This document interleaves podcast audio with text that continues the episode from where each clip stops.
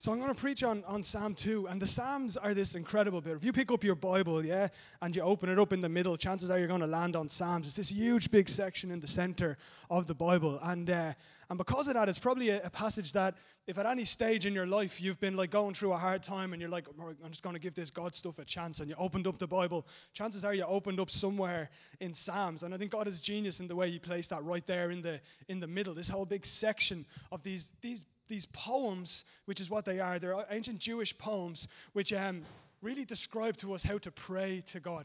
Anyone ever struggle with just knowing how to how to pray? What are the things that we, we say? How, how do we how do we express ourselves before God? Is it just with, with, with, like, like reverence and distance, or is it with intimacy? Can I talk to God like I'm talking to you? Or do I need to use special language or, or whatever? But if you read in the Psalms, you, you, you get these kind of guidelines of how over the centuries people have expressed themselves to God. It's the prayer book of the Bible. And if we want to know how to pray, if we don't know how to talk to God, how to hear from God, then it's worthwhile to spend some time in the Psalms, just in your life, just in general. Like that, that the Psalms are just this, this place where we can draw like wisdom. It's this place that kind of calls us into intimacy with God. Jesus, when he preached and when he walked around, he was around about a thousand years after the Psalms were, were compiled. And he quoted the Psalms more than any other book in the Old Testament. Like when he's being crucified, like he quotes from Psalm 22, when, when he's committing his spirit to the Father from Psalm 31, when he's talking about this kingdom that he's come to establish, he, he quotes from the Psalms all over the place. They seem to be like his go to book. Like I wouldn't be surprised if, you know, where it says time and time again in the New Testament, Jesus went off alone to solitary places to pray. I reckon he's going off and he's like, he's reading through the Psalms or he's going off and, and, and reciting the Psalms that he's got in memory and just reminding himself of, of, of the goodness of the Father, a way to connect with God. Um, and Psalms, they just have this incredible way of connecting us with God. I remember talking to John just during the week about the Psalms, John Riley, and he was telling me, you know John's story. John lived on the streets for years and years and years on Grafton Street. And he said at one stage somebody came to him and, uh, and they, they read some of the Bible to them. And they read Psalm 23 to him. Yeah, everybody knows Psalm 23. The Lord's my shepherd, there shall not be one. I bet you if I was asked for a show of hands, it spoke to everybody at some stage in their lives. But this guy read Psalm 23 to John, and, uh, and John was like, that's a deadly scripture. He's like, that's a that's a rapid piece of the Bible. And John, remember you telling me this on Tuesday? He's like, that's amazing. And then he said he had a Bible. Someone came along and they gave him a Bible when he was still sleeping rough. And he says he used to just read it just to pass the time.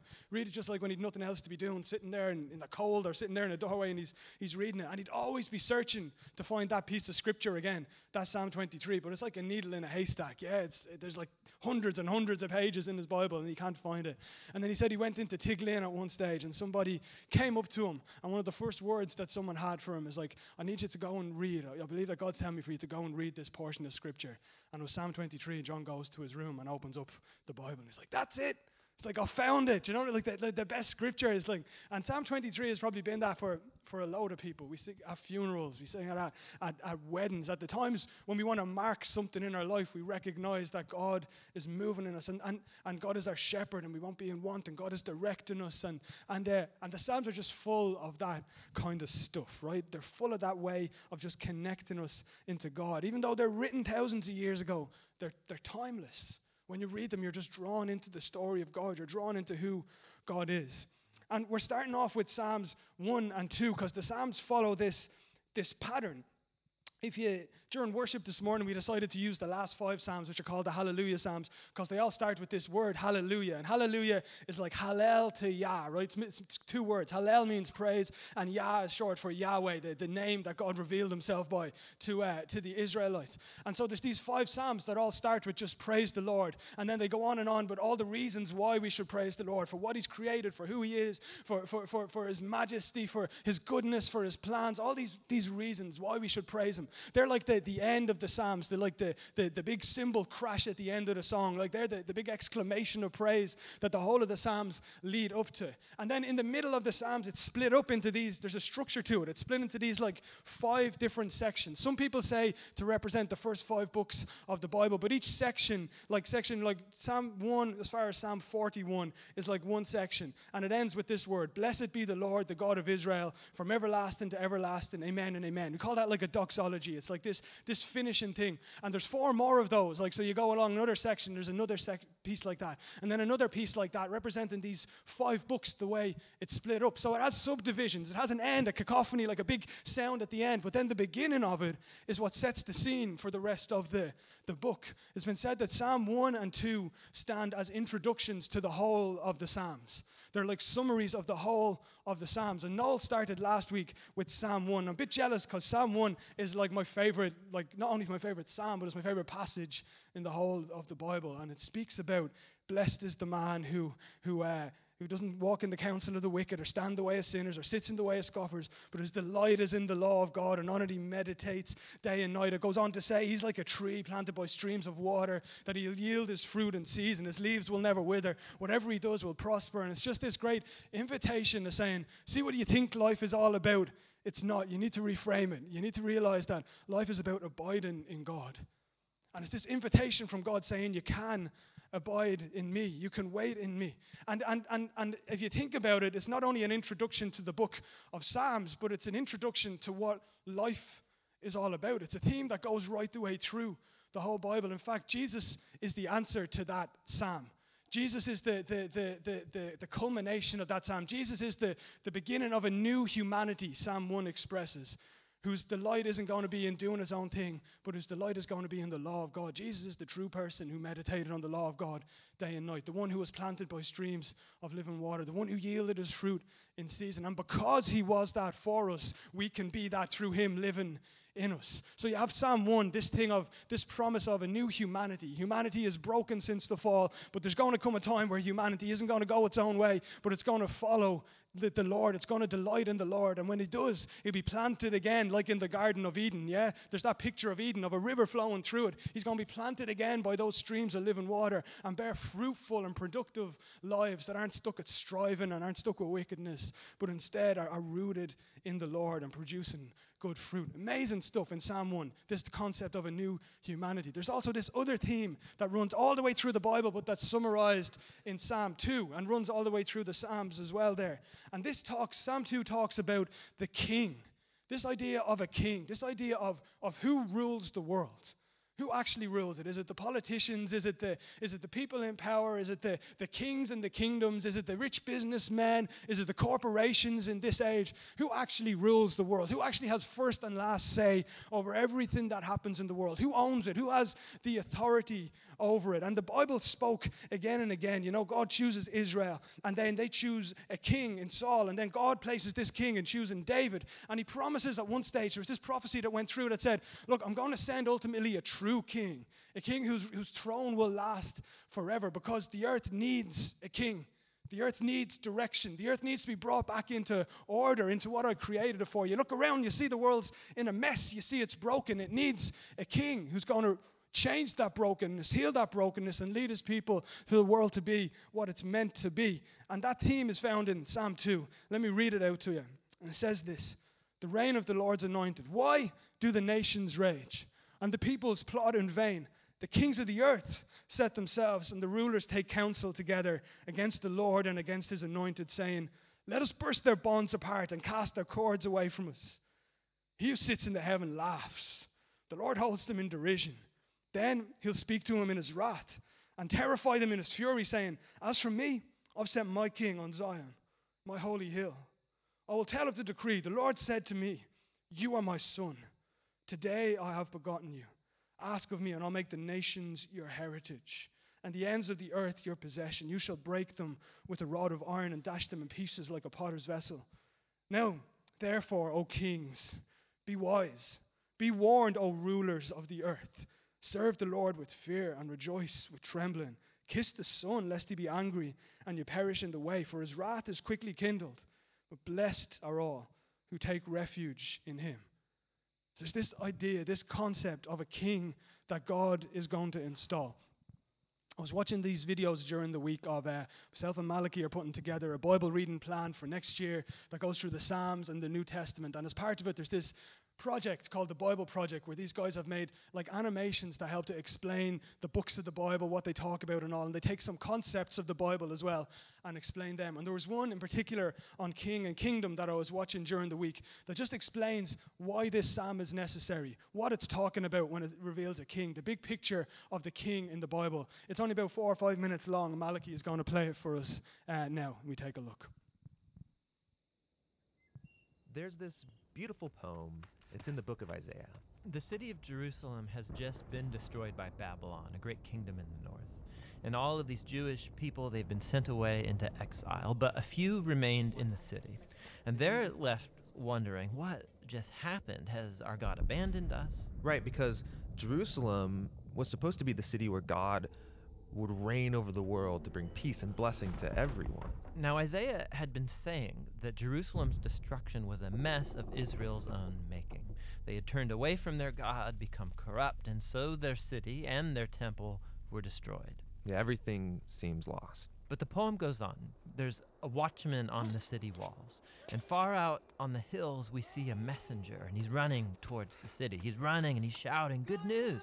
And Isaiah says, How beautiful on the mountains are the feet of those who bring good news. Beautiful feet? Yes. The feet are beautiful because they're carrying a beautiful message. What's the message? That despite Jerusalem's destruction, Israel's God still reigns as king, and that God himself is going to one day return to this city, take up his throne, and bring peace. And the watchmen sing for joy because of the good news that their God still reigns. Now, in the New Testament, we find this same phrase, the good news. It's the Greek word euangelion, and it's also sometimes translated with the word gospel. Yeah, so when Christians say, Do you believe the gospel? they mean, Do you believe the news? But not just any news. In the Bible, this phrase is always about the announcement of the reign of a new king. And in the New Testament, the Gospels use this phrase to summarize all of Jesus' teachings. They say that he went about proclaiming the good news of God's kingdom. So Jesus saw himself as the messenger, bringing the news that God reigns. Yes, but the way that he described God's reign, it surprised everybody. I mean, think a powerful, successful kingdom. It needs to be strong, able to impose its will, able to defeat its enemies. But Jesus said the greatest person in God's kingdom was the weakest, the one who loves and who serves the poor. And he said that you live under God's reign when you respond to evil by loving your enemies and forgiving them and seeking peace. This is an upside down kingdom. Now, Jesus also said that this kingdom was arriving with him. Yeah, so for example, there's this really interesting story where there's a high ranking Roman officer, and he comes to Jesus begging him to heal his servant. And he even calls Jesus his Lord, acknowledging that Jesus is his authority. Jesus praises this man for recognizing what no one else yet had that not only was Jesus announcing God's kingdom, he was the king. And so the word gets out that this Jewish man from Galilee is talking and acting like he's the king of Israel. He's appointing 12 disciples, which are an image of Israel's 12 tribes. He's healing people, forgiving people their sins. And all of this so threatened Israel's leaders that they finally decide to have him killed. And Jesus let them. Yeah, which is a weird thing to do if you're trying to become king. That's right. But for Jesus, this is what had to happen. Jesus saw the sin and the devastation of his people Israel as just one small part of the entire human condition. How all humanity has rebelled against God, resulting in the tragedy and devastation of our whole world. So, how is God going to bring his reign over such a world? Jesus believed it would be through an act of sacrificial love for his enemies. This is why in the Gospels, Jesus' crucifixion is depicted as his enthronement as the King of the Jews. Yeah, he receives a crown, he also receives a robe. He's exalted up, not onto a throne, but onto the cross. How beautiful are the feet that bring good news. And the good news now is that Jesus has defeated death and that he reigns as king. That he's dealt with our sin and corruption himself and that he's conquered it with his life and with his love.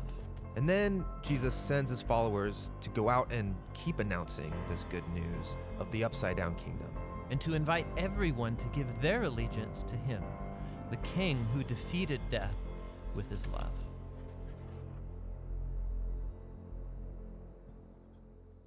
The kind of like summary of the big picture of king and kingdom that we see throughout Scripture. And right in the middle of the book, we have this Psalm 2, which is a prophecy about Jesus, thousands of years before he actually came, where we see in verse 6 where God had said, As for me, I have set my king on Zion, my holy hill.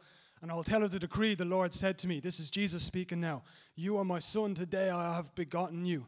Ask of me, and I will make the nations your heritage and the ends of the earth your possession. You shall break them with a rod of iron and dash them in pieces like a potter's wheel. Now, therefore, O kings with a small k, he's like, be wise, be warned that there's a king who's been made king over all, a king who's been enthroned. And you see it after Jesus' resurrection. All of a sudden, Paul, who's writing letters to the church, like he just wants to let them know do you understand that right now, the resurrected Jesus, who we saw resurrected physically, we saw him ascended up into heaven. And the reason he ascended is that right now he sits on a throne in heaven as the king above all kings. Right now, that's his position as a, as a resurrected human. Jesus is king, and that one day he's going to come back, and that throne is going to be established on the earth, on Jerusalem, on Zion, that Jesus will reign from Jerusalem as the king over the world. It's like in Ephesians where he's like asking them, like, guys, would you you, would you remember this? Reflect on this. That, that God raised Jesus from the dead and he seated him on the right hand and he placed all things under his feet. Jesus, as well, when he's talking uh, uh, to, to he's, he's been resurrected from the dead and, uh, and he's talking to his disciples and he's sending them out. You know, the Great Commission, it starts with what line? All authority on heaven and earth has been given to me. Therefore, go make disciples of all nations He's saying there, oh, every bit of authority has been given to me. Effectively, I've been coronated, I've been crowned as king. Now you go with the same message. You go with those beautiful feet that bear the good news to the world. That's what our, our, our role is. And my question to us this morning, I suppose, is simple is this Is Jesus your king? Is he your king? So see, you can read you can read those scriptures and you can like listen to that animation and be like, okay, I get it. Jesus has been like made king over the universe. That's a position God has given him that that authority. Um, but the real question is is Jesus your king? Do we accept Jesus as our king? Is he our authority? Is he the one we're responsible to? Is he the one we praise and celebrate? Is he the one who we look to for, for justice, the one who gets to set the agenda of our lives? Is he the one who gets the first and the last say in everything? And you may be able to put your hand up this morning and say, say yeah, yeah, he is. Or maybe you're like, well, sometimes he is. In certain areas he is, and then in other areas he's not. But it's really a question that matters. See, on first reading of this scripture, right? I know because this was my first reading of it. Okay, I read it, and there's a lot of there's a lot of heavy stuff in there. Okay, there's a lot about God's wrath. He's talking about smashing stuff up and knocking people down and all that sort of stuff. And when I read it, my first thing was was thank God I'm not them. Yeah, and I think that we're meant to read it and be like, thank God I'm not them. But but but but am I them? Like you read the first bit and it's like, why do the nations rage and the people plot in vain? And the king of the earth set himself and the rulers take counsel against the Lord and his anointed. They're saying, let's burst his bonds apart. And, and in your head you might be like, well, I've never done that. I'm not a king. I'm not a ruler. And I'm not, I'm not, I'm not getting around with other people and like, how can we cast off the bonds of Jesus? But I think we, I think we do in some ways. And it's, it's worthwhile to look at because, why is it worthwhile to look at? Because the language of wrath and the language of, uh, of smashed vessels and angers and rods of steel, that's strong language. It's like, it's like trying to get us to take this, this serious, to actually analyze our hearts, analyze our minds, analyze the direction of our lives and be like, man, is, is Jesus actually, is Jesus actually my king? Like, those first couple of verses when you read them, they could, they could accurately describe our country right now, yeah? Like if you read them, why do the nations rage? The people plot in vain.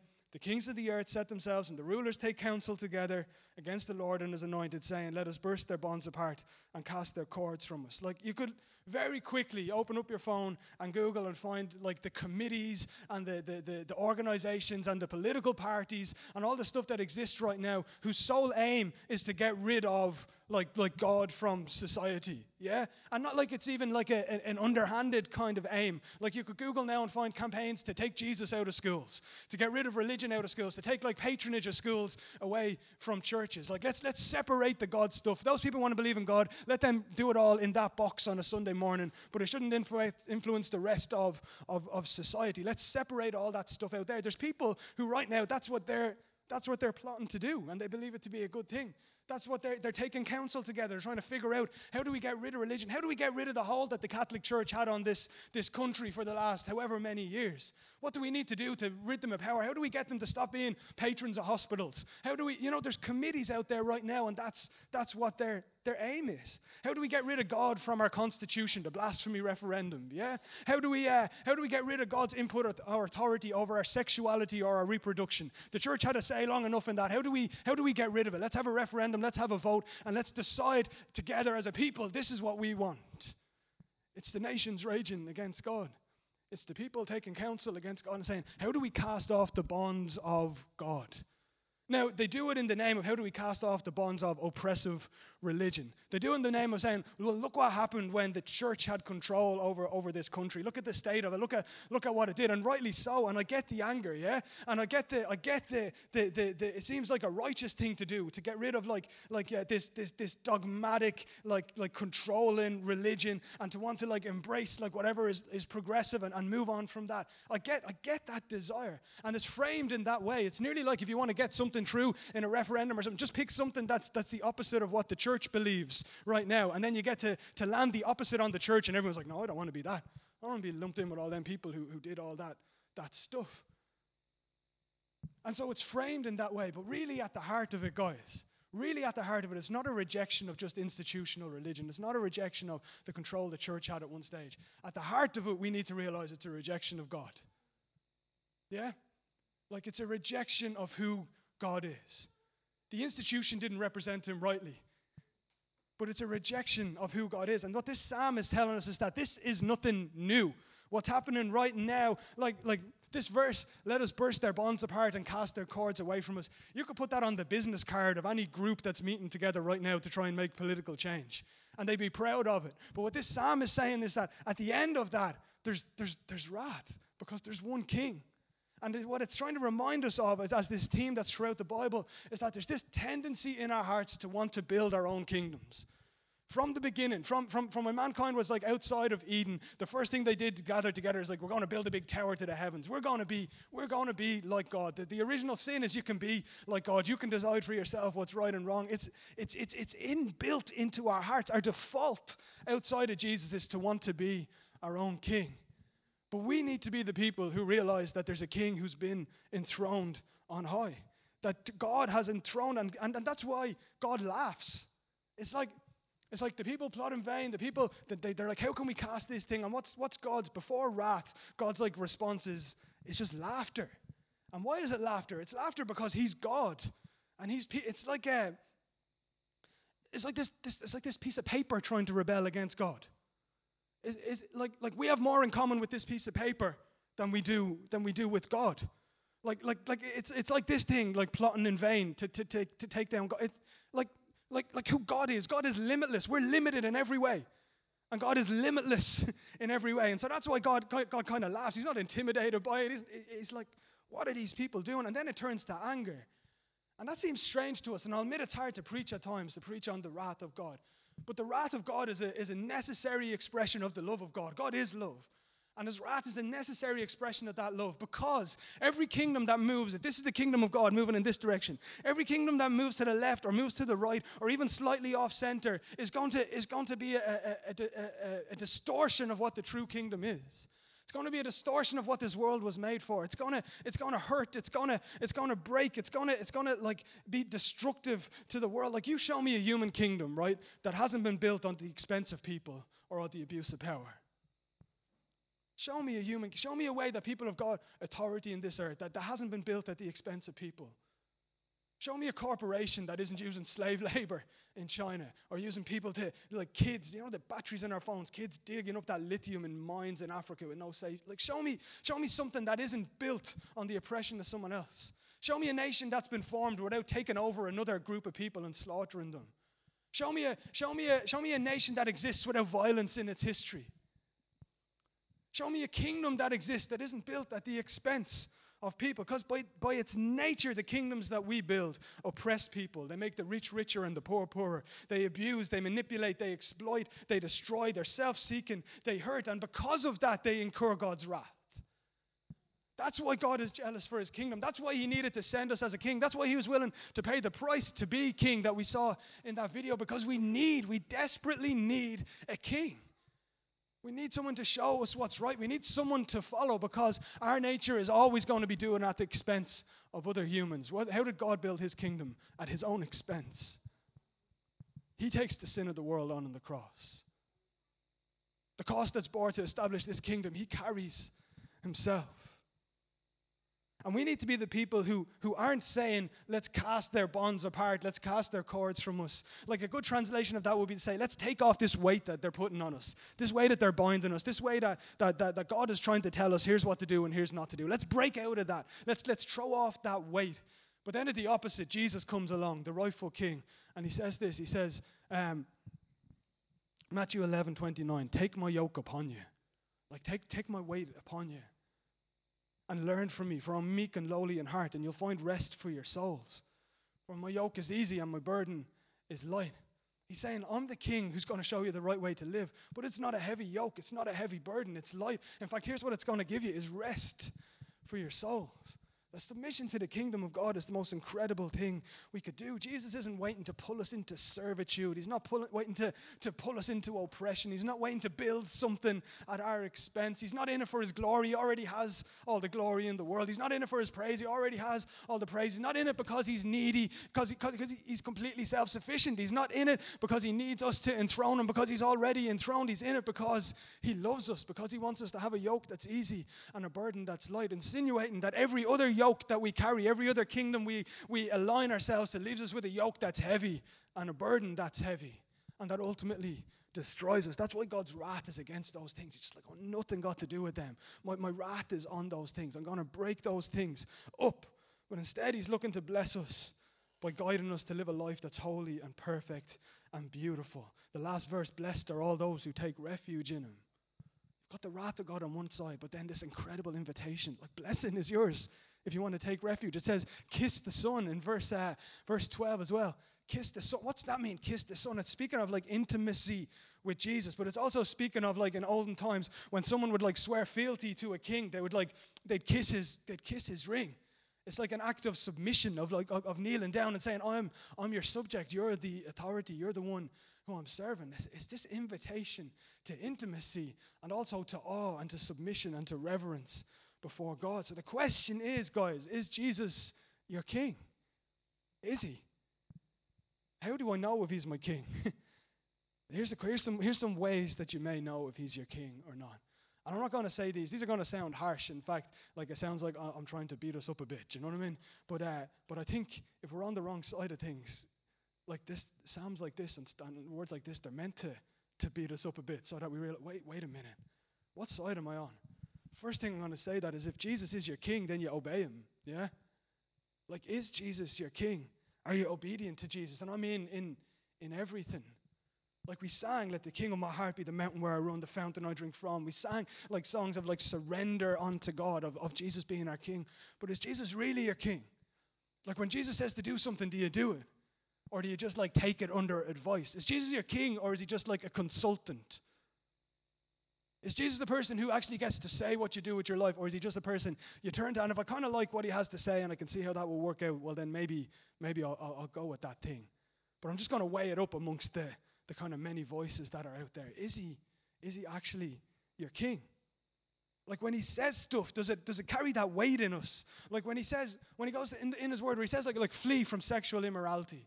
Do you do it? Or, or are you saying, well, no, like you can be king over other bits. You can be king in the bits that like that make me feel good. You can be king in the ways when I make when I sing songs and when they speak about love and all that stuff. Yeah, I'll have all of that.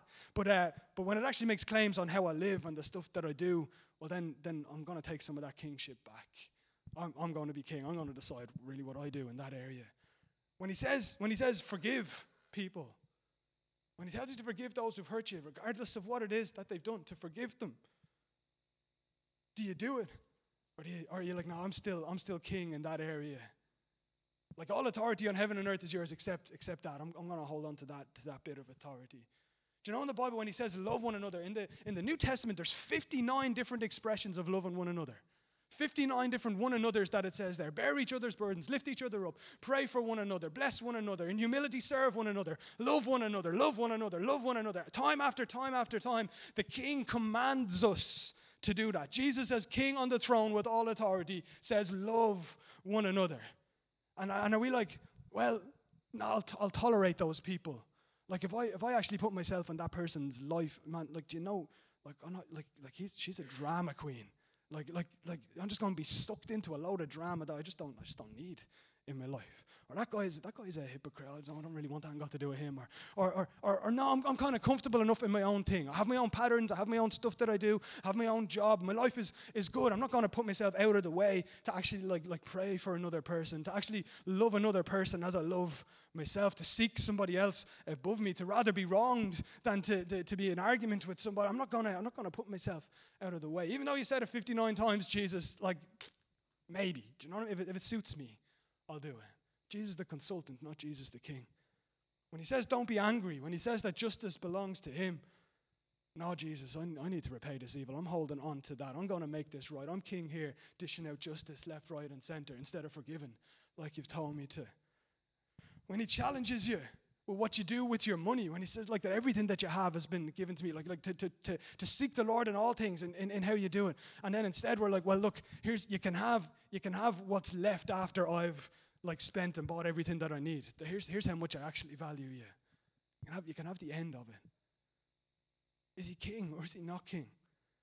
When he says, don't worry about tomorrow, about what you eat or what you drink or what you wear, do we actually not worry about it because the king has told us not to worry about it? Or do we plan out our meals for the body that we want? Or do we plan out our meals for the comfort that we want? Or do we plan out our clothes for the way we want to present ourselves to the world? Do we spend our time working in jobs we don't like so we can buy stuff that helps us portray an identity to the world that gives us value? Or do we really do like believe God when he says don't worry about those things instead seek first the kingdom of God and his righteousness and everything else will be added onto you? Do you seek God's kingdom first or do you seek all that other stuff? First? Is God king? Is Jesus king? Or are we one of the plotters up here who are casting his bonds off? We may never say, I'm against you, God. We may never say, I'm casting your bonds off. I want nothing got to do with that. But do our actions say that? Does the, the, the, the way that our heart works say that? When God says all things work together for, for the good of those who love him and are called according to his purposes, do we get that it's the king of the universe saying that? Like, do we give that, that promise, that weight? Or in the middle of our struggles and when things are going in a way that we can't see how it will work out, are we quick to despair? In effect, are we quick to say, well, all authority isn't yours because this isn't working out the way that I thought it would work out? Or do we submit to the King who says that all things are going to work out for your good because I love you? I've called you according to my purposes. I'm working out everything in the middle of your life. When He challenges what's right and wrong to do with our bodies, are we like, yeah, Lord, I get it? Or, or, or are we like, no, no, I'm going to decide what I do with my body. I'm going to decide what I want in it. I'm going to decide what I put on it. I'm going to decide whatever I do with it. That's, that's mine. That's, that's mine to decide with. Do we just have to cross out the scripture that says you're not your own, you were bought with a price? We just have to cross out the scripture that says offer her body as a living sacrifice, holy and acceptable to the Lord. I'll leave that one alone. When he says, Go into the world and make disciples of all nations, the resurrected Jesus, who's just been enthroned as king, who says, All authority on heaven and earth has been given to me. Therefore, first commandment, go make disciples of all nations, baptize them in the name of the Father, the Son, Holy Spirit. Teach them to obey everything I've commanded you, and I'm with you to the very end of the age. Do we be like, Yeah, Jesus, you're king. I'm, I'm, my feet are going to be those beautiful feet who share the good news. I'm going to continue on this message of the kingdom. Or are we like, Nah, I'll just stay here and I'll just come to church. And instead of going and telling people about you, I'll just come along to church and listen to Rob telling me about you. I'll just do the opposite of what you commanded me to do. I'll just like cultivate a cozy Christianity that's all about me, or I'm not sent out into the world. Is Jesus king or is he not? There's no point singing, You're my king, and then living all the ways that, that prove that he isn't in our lives. There's no point saying it. You know where He is in your heart. You know where He's enthroned. You know whether your, your heart is actually aligned to heaven. You know whether you've actually kissed the Son. You know whether you've, you've given Him your allegiance and you've bowed before Him and you've said, My life is yours. And that may be you, and if it is you, amazing. Like, keep going, keep running the race, keep persevering towards the end. But I'd wager that there's a load of us who just heard a message of Jesus forgives your sin and you get to go to heaven. And we were like, yeah, okay, who doesn't want that? But I've bad news for you. If you aren't somebody who gladly wants to obey Jesus now, you're not going to like heaven. Because heaven is the place where Jesus is obeyed perfectly. That's what makes heaven heaven. Heaven is the place where Jesus is enthroned and nothing goes on that's not under his lordship. Heaven is the place where people cast off their crowns before him daily and are like, nah, you're, you're king. You get to say over it. Heaven is the place where people know the joy of walking in the perfect plans of God, who surrender to him, who are obedient to him. Too many of us are holding on for heaven with this view of it like that, but you're not going to like it unless you like being obedient to God right now. Like it's, it's, it's, it's, not, it's not for you. And the, the thing is that, is that we can have heaven here and now. When Jesus teaches us how to pray, what's he say? He says, after like our Father, brilliant, we love it, God is our Father, who art in heaven, holy is your name, praise and majesty and honor, brilliant stuff about God's holiness. Then he's like, your kingdom come and your will be done on earth as it is in heaven. Like the echo of our heart has to be God, your king. And what does that mean? It means that your will is done on earth as it is in heaven right now where you're enthroned. That I want your will for my life today, as much as if you were enthroned right here in this place and I'm serving you as the physical king of, of, of, of Ireland, of my family. That, that your kingdom come, your will be done on earth as it is in heaven. That this salvation message, this message of this gospel, isn't just your ticket to heaven when you die, it's an entrance into eternal life now. It's an acceptance of the king of the universe right now because we need him to be king. And we're the people, we should be the people as Christians who don't just look for the kingdom of God in the future, though we wait for it to come in full when Jesus returns. But we're the people who say today, man, I just, Lord, I just, I just embrace, I just embrace your kingdom. And that it's not a, it's not, it sounds like a harsh thing, but it's like the most beautiful thing in the world. And it is hard to cast away everything else, right? But, but when you do, you realize that you've got something that you could never have earned in your life. Like, where, where has your life got you in being your own king? What's the fruit of being your own king? Where's it got to? Have you got peace of mind? Have you got peace of heart? Do you know what's happening in eternity? Do you know what this world is about? Do you know what you're aligned with? Have you got, have you got like a, a satisfaction in your soul? All of those things we get when we make Jesus the king of our life. He's rightfully king, even if he didn't give us all of those things. But blessing upon blessing, he offers us into that. Blessed are all who take refuge in him. Like he offers us into this kingdom, into this way of being that's not only his rightful place, but is also good for us and restores us to the way that, that He made us to be. And listing out all those things, God, I'm not trying to, to condemn you because I can put my hand up to all of those things. Yeah? In fact, here's how I came up with the list. Like, I searched my own heart. That's, that's how I come up with the list of things that we do wrong. It's just a searching of, oh, what's, the, what's your nature? But even as I did, there was like just this repentance in my heart. And repentance means to change your thinking, a biblical word, change your thinking. I was like, like a heaviness at times where I'm like, Lord, I'm sorry. Like I just felt this weight of uh, I've just I've just treated you like a consultant. I've just treated you like like some advice I could take or leave. But if you're actually king of all heaven and all earth, of all the universe, if you're if you're actually enthroned right now, then then my life needs to be a recognition of that. And as I surrendered into that, man, it's the most, it's honestly the most beautiful thing in the world. And there's like there's like this, uh, there's this peace and this relief and this rest that comes when you stop trying to be your own king and you stop trying to figure everything out. Realize that all wisdom is yours, Lord. All authority is yours. My only job is obedience, love and obedience. Just get to love you. I get to love you with all my heart. And I get to know your love. And I get to walk in obedience to you. And when I do that, everything works out. It's like this simple gospel message we make so complicated. Question is Is Jesus your king? And over the past weeks and months, I've just come to a place where I'm like, yeah, yeah, I mess up. Yeah, each day, if I don't get up in the morning, and I'm like, Jesus, you're my king. I tend to take back on the kingship for myself. I tend to step back into my own struggle and my own striving and my own trying to figure stuff out.